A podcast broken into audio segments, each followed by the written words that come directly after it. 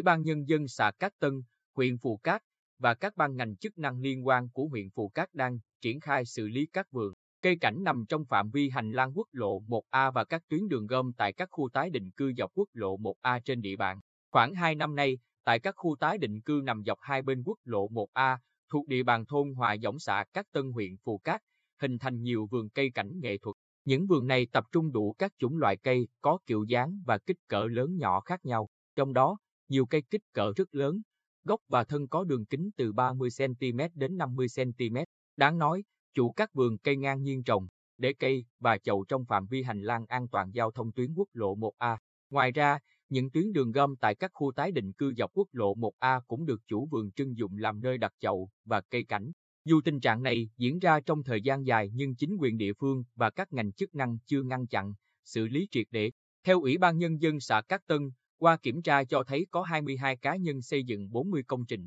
vật kiến trúc vi phạm như tường rào, mái tôn vỉa hè, sàn thép, sàn bê tông, nhà tạm trong phạm vi đất giao thông. Trong đó, hai mươi tám công trình nằm trên hành lang an toàn giao thông tuyến quốc lộ một A, mười hai công trình nằm trên các tuyến đường gom với tổng số một nghìn một trăm sáu mươi tám cây, trong đó quốc lộ một A một nghìn không trăm chín mươi mốt cây, đường gom bảy mươi bảy cây. Ông Trần Công Tòng, Chủ tịch Ủy ban Nhân dân xã Cát Tân, cho biết, qua làm việc, các cá nhân đều thừa nhận hành vi vi phạm. Đến nay, một số trường hợp tự tháo dỡ công trình, vật kiến trúc và vận chuyển cây cối ra khỏi phạm vi hành lang an toàn giao thông quốc lộ một A và các tuyến đường gom. Những trường hợp còn lại cũng đồng ý khắc phục, di dời cây cối, vật kiến trúc khỏi phạm vi vi phạm. Nhưng do cây cối lớn, nên xin kéo dài thêm thời gian để di dời. Các ngành chức năng có liên quan đã đồng ý, ấn định đến giữa tháng năm năm hai nghìn không trăm hai mươi mốt. Các trường hợp vi phạm phải khắc phục dứt điểm. Còn theo ông Nguyễn Quá, Giám đốc Ban Quản lý Dự án Đầu tư Xây dựng và Phát triển Quỹ đất huyện Phú Cát,